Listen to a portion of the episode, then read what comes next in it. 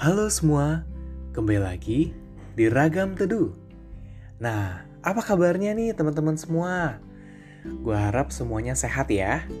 Di bulan Maret ini, gue harap semuanya tetap bisa stay sane gitu ya. Tetap nggak um, gila gitu ya kalau kebanyakan WFH atau stay di rumah. Tapi anyway teman-teman, gue lihat sekarang udah mulai makin berangsur-angsur um, WFO lagi gitu ya. Kantor-kantor udah mulai panggil karyawannya buat kembali masuk ke kantor. Selang-seling WFO, selang-seling WFO, WFH. Dan bahkan ada yang udah mulai masuk 80% dari satu minggu gitu ya misalnya Senin, Selasa, Rabu udah mulai disuruh masuk untuk kerja gitu. Pokoknya intinya udah mulai berangsur-angsur kembali new normal gitu karena um, karena apa ya? Ya mungkin kantor juga nggak bisa terlalu lama gitu kalau full WFH. Tapi pokoknya semuanya tergantung dengan keadaan sih. Kalau mulai membaik gitu ya, kalau kasus COVID udah mulai menurun gitu ya, semakin menurun, pasti new normal atau WFO dengan new normal dengan prokes yang ketat pasti kembali diterapin gitu ya. Nah, sesuai janji gua nih teman-teman di episode sebelumnya. Kalau di bulan Maret ini bakalan ngebahas tentang cara untuk melakukan hal-hal kreatif gitu ya selama di rumah. WFH atau selama stay di rumah gitu. Mungkin teman-teman ada yang udah mulai bolak-balik ke kantor.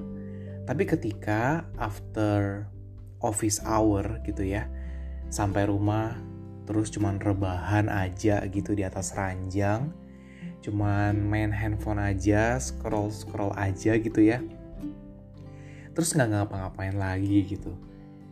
Um, gue punya satu ide yang menarik buat kamu cobain, kamu coba terapin di kehidupan kamu sehari-hari gitu. Jadi biar nggak gitu-gitu aja gitu pulang kantor terus habis itu rebahan aja stay aja di kamar main handphone atau nonton Netflix gitu ya. Tapi ini sesuatu hal yang kreatif. Nah, hari ini di episode kali ini gue akan ngebahas tentang cooking atau memasak. gue nggak akan ngebahas tentang caranya memasak, gue nggak akan ngebahas tentang suatu resep tertentu ya karena gue sendiri juga bukan seseorang yang pintar banget masak, seseorang yang sangat ahli masak. Gue suka makan, gue pintar makan gitu ya. Tapi um, soal memasak gue bukan ahlinya gitu. Cuman gue pengen kasih tahu nih teman-teman. Kalau dari gue pribadi, gue udah pernah cobain sih memasak sendiri, cooking sendiri.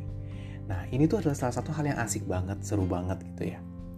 Jadi bisa banget buat dicobain di rumah.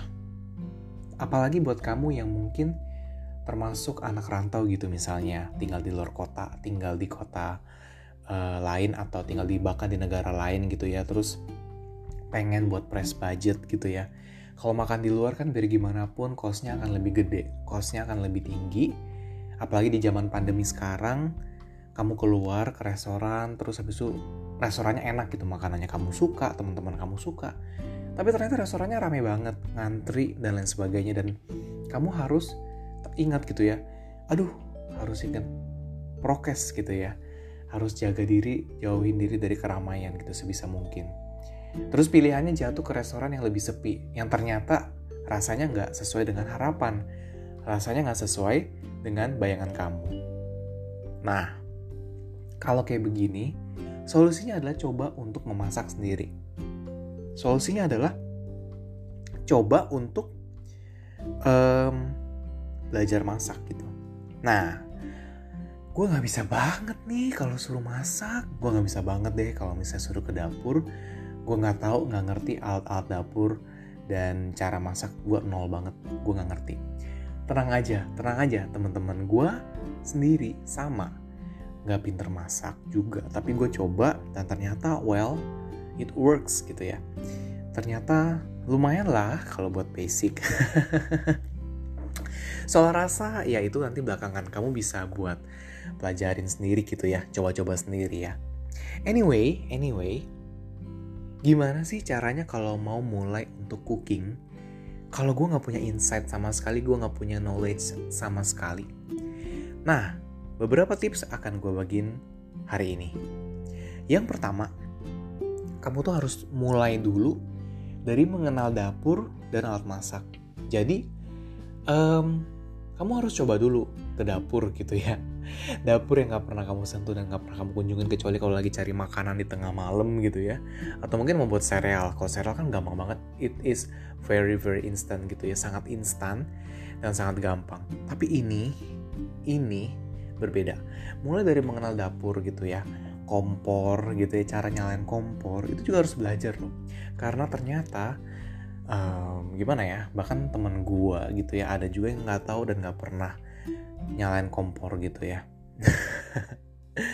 Tapi untungnya sekarang udah beda banget dan ternyata dia udah mulai bisa masak oh. Dari nol juga gitu. Nah jadi perlu banget mulai dari mengenal dapur plus alat masak gitu ya. Spatula gitu misalnya. Atau mungkin sendok. Sendok masak maksudnya gitu. Pokoknya peralatan masak gitu deh. Gue juga nggak ahli banget ya. Mungkin kalau teman-teman lihat bentukannya gitu ya tahu lah at least ini oh kalau buat goreng pakai yang ini. Kalau buat rebus pakai yang sana. Kalau buat kukus pakai yang ini gitu ya.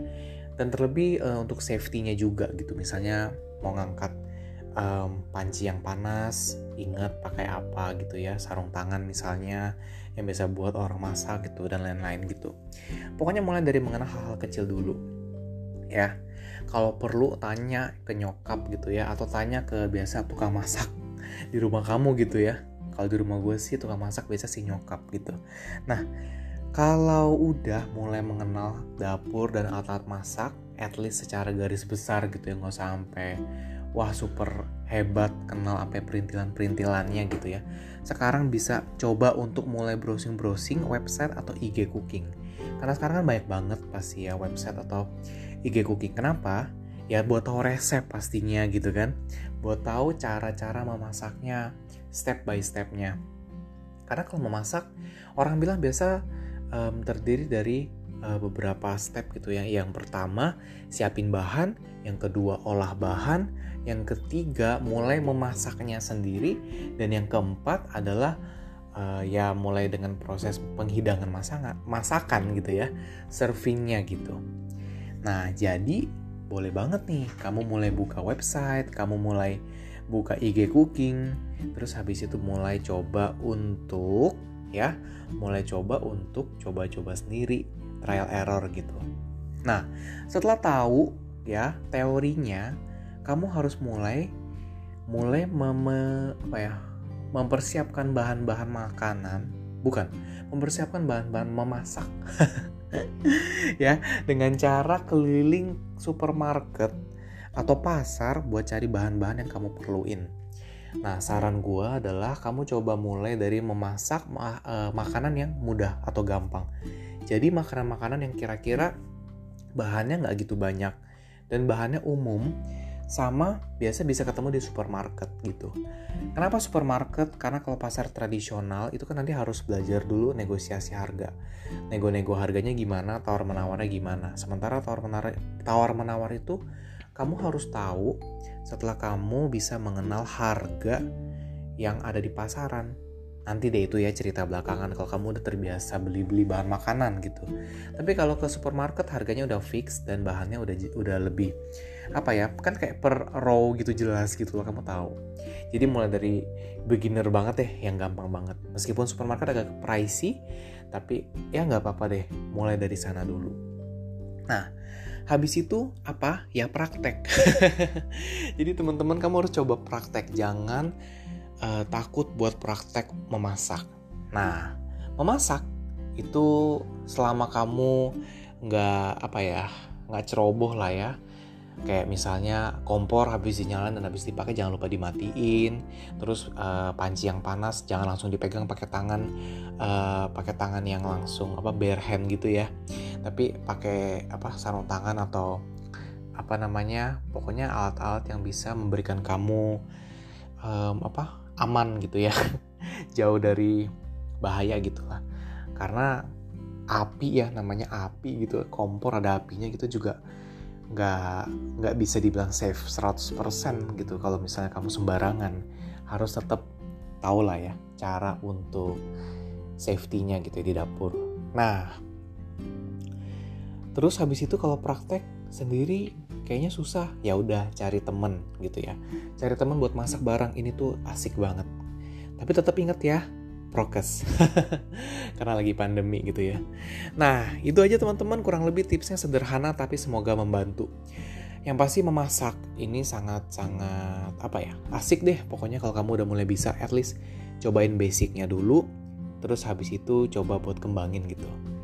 Nah, itu aja kurang lebih um, semoga membantu terutama buat kamu yang uh, apa namanya memang jauh dari orang tua atau keluarga gitu dan harus mengandalkan diri sendiri ya kamu harus coba skill memasak ini ya nggak ada ruginya buat dicoba oke okay? nah anyway itu aja buat episode hari ini gue harap bisa membantu teman-teman semua gue harap bisa memberikan insight yang lebih buat teman-teman di hari ini oke okay? thank you teman-teman yang udah dengerin sampai jumpa di episode selanjutnya. Bye bye